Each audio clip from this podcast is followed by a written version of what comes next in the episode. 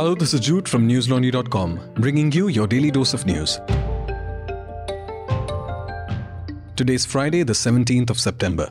India recorded 34,403 new coronavirus cases in the last 24 hours, pushing the overall tally of infections to 3.33 crore. As many as 320 new deaths were reported. On the occasion of Prime Minister Narendra Modi's 71st birthday, the BJP is preparing to set a new vaccination record by administering the highest number of inoculations in a single day. Meanwhile, yesterday the centre warned Indians that COVID 19 cases might increase in October and November when the country will celebrate festivals. In another development, the government refuted a report from the New York Times claiming that the Indian Council of Medical Research, or ICMR, downplayed COVID 19 threat for Modi's political goals. The Uttarakhand High Court has lifted the ban on Char Dham Yatra, Though it has ordered people to follow COVID protocols and made negative COVID 19 reports, double vaccination certificates mandatory for devotees. Chief Minister Pushkar Singh Dhami said that Char Dham Yatra will begin from September 18th. Char Dham Yatra is a Hindu religious pilgrimage to the four shrines of Yamunotri, Gangotri, Badrinath, and Kedarnath in Uttarakhand. Globally, the coronavirus has infected over 227 million people and caused more than 4.66 million deaths so far according to Johns Hopkins University. A crucial meeting of the GST Council took place in Lucknow today to decide on issues like extending tax concessions to 11 COVID 19 drugs and reviewing tax rates of over four dozen items like oncology medicine and coconut oil. Among the other key issues discussed are a proposal to bring petrol and diesel under the GST regime and modalities of compensation payable to states from July 1, 2022. The GST Council is expected to discuss a proposal to treat online food delivery platforms such as Swiggy and Zomato as aggregators and levy a tax of 5%. If the proposal is approved, food ordering could become expensive for the end consumer as the companies may pass on the additional charge to them. Regarding COVID 19 drugs, the Council will deliberate on the proposal of extending the existing concessional tax rate structure on amphotericin B, tocilizumab, remdesivir, and anticoagulants like heparin till December 31st, 2021, from the present September 30th. Tax rate on amphotericin B, tocilizumab, was cut to nil, while remdesivir and heparin were reduced to 5% in June 2021.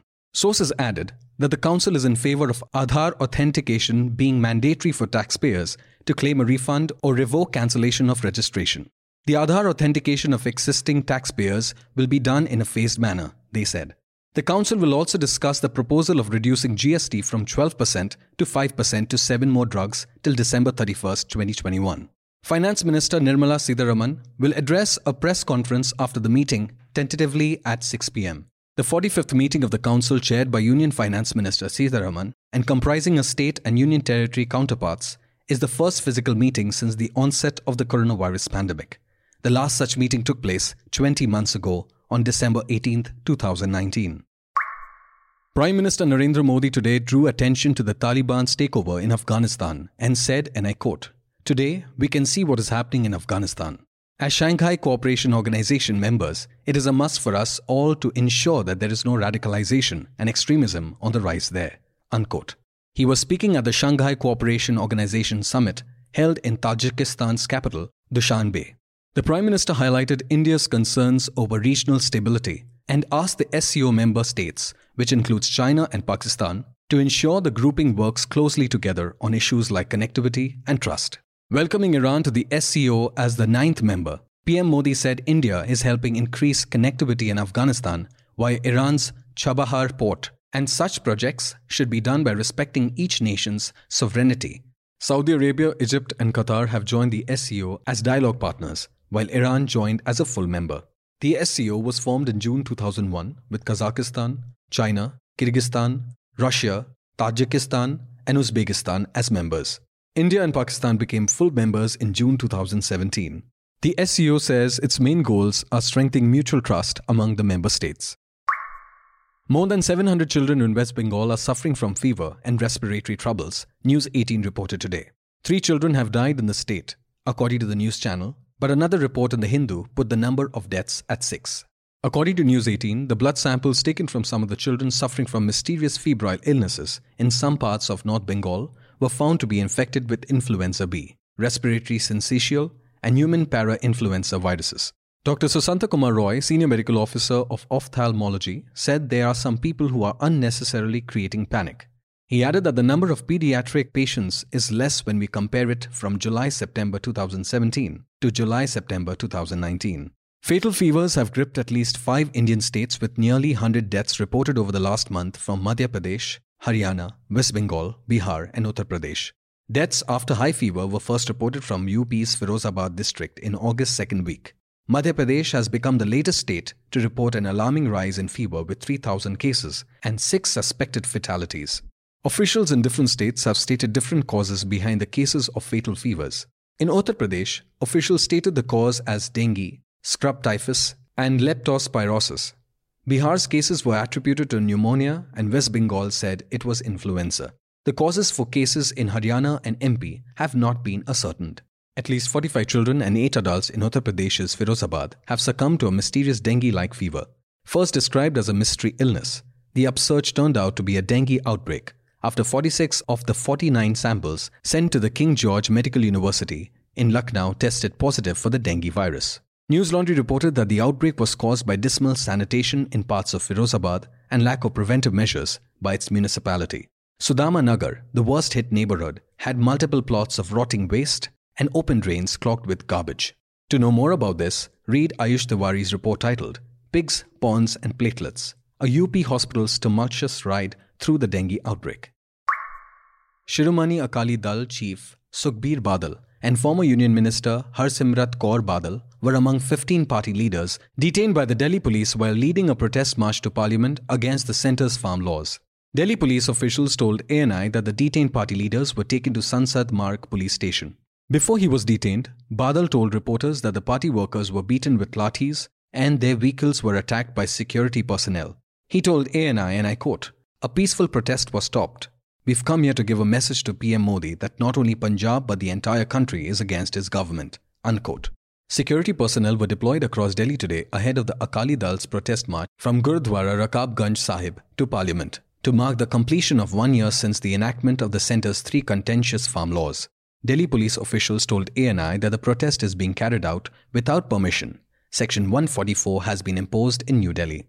In a tweet, the party said that all Delhi borders have been sealed and Punjab vehicles were being stopped by authorities. The Black Friday protest is said to be led by Sukhbir Singh Badal and Harsimrat Kaur Badal. Earlier, Akali Dal General Secretary Prem Singh Chandu Majra had vowed that the march would be peaceful. Commuters have been urged to avoid certain areas across the national capital where some roads have been sealed in view of the protest. In a viral video from August 28th, Karnal Sub-Divisional Magistrate Ayush Sinha is heard directing a group of policemen to smash the heads of farmers in case they try to breach the cordon around the Bastara Toll Plaza, where farmers have been protesting against the Narendra Modi government's new farm laws since last November. When the farmers tried to push through it, they were lathi charged by the police and at least 10 were injured, including Sushil Kajal. The farmers have been demanding compensation for the family of Sushil Kajal, who died from injuries sustained in the attack. The action against the police officers responsible for it and suspension of Karnal's former sub-divisional magistrate, Ayush Sinha. Following public outrage over the police brutality, the Khattar government transferred Sinha out to Chandigarh, posting him as an additional secretary in the Citizen Resource Information Department. But it wouldn't accept the other demands of the farmers. On September 11th, the government ordered a judicial inquiry into the August 28th attack and sent Sinha on leave for a month, ending the four day standoff with the farmers. To know more, read Akansha Kumar's report titled How the Farmer Protest in Karnal Ended on our website newslaundry.com. The Delhi High Court asked the Income Tax Department to ensure the safety of the data it downloaded during a recent IT survey at the News Laundry office after CEO and co founder Abhinandan Sekhri moved the court seeking a direction against leaking of his private data.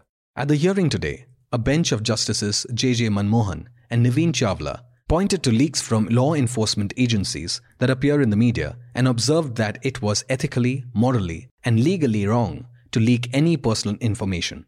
They directed the IT department to ensure the data taken from News Laundry wasn't leaked. They said, and I quote, The press is on the other side. That's why the case is different. Normally, no one's data should be leaked. This is ethically, morally, and legally wrong. Unquote. Appearing for News Laundry, senior advocate Siddharth Dev argued that the survey was ex facie illegal, perverse, and arbitrary. An eight official income tax team landed at the News Laundry office around midday on September 10th to conduct a survey which went on until after midnight. The sleuths took away the personal phone and laptop of News Laundry CEO and co founder Abhinandan Sekhri, and the tech contractors who accompanied them copied the data from the devices. The IT team did not allow Sekhri to speak with his lawyer during the nearly 13 hour survey. This so called survey hasn't stopped News Laundry from bringing you free, fair, and independent journalism.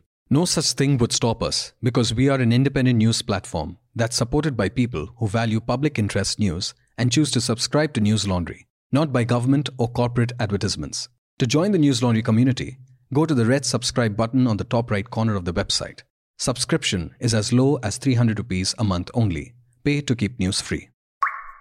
The Allahabad High Court, while granting protection to an interfaith couple, reaffirmed that two adults have the right to choose who they marry, irrespective of their religion, the Indian Express reported. According to bar and bench, the court said, and I quote, It cannot be disputed that two adults have right of choice of their matrimonial partner, irrespective of religious professed by them. As the present petition is a joint petition by the two individuals who claim to be in love with each other and are major, therefore, in our considered opinion, nobody, not even their parents, could object to their relationship. Unquote. The petition was moved by one Shifa Hassan and her partner, both residents of Uttar Pradesh, contending that they are in love with each other and are living together on their own will. Hassan, in this petition, stated that she had also filed an application for conversion from Islam to Hinduism, following which the district magistrate had called for a report from the concerned police station. The court granted her and her partner protection while clarifying that the order is not a final opinion regarding the age of the petitioners. The US and UK are facing growing international criticism over a new security pact signed with Australia. The deal, seen as an effort to counter China, will see the US and UK give Australia technology to build nuclear powered submarines. According to BBC, Washington has sought to quell anger in Paris as the pact, which was scuppered a multi billion dollar submarine deal France had signed with Australia. France's foreign minister called the announcement a stab in the back.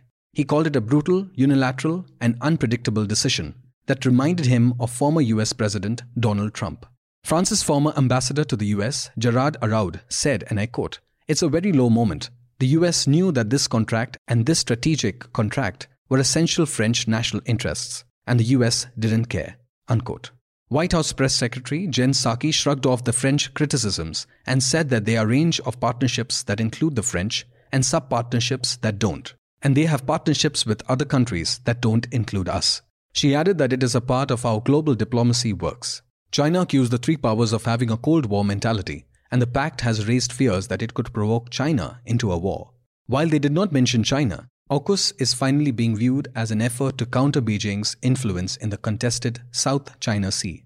The alliance, known as AUKUS, was announced by US President Joe Biden, UK Prime Minister Boris Johnson, and his Australian counterpart, Scott Morrison, on Wednesday. That's all the news we have for you today. Have a good day and a good night, depending on where you're listening from. See you tomorrow.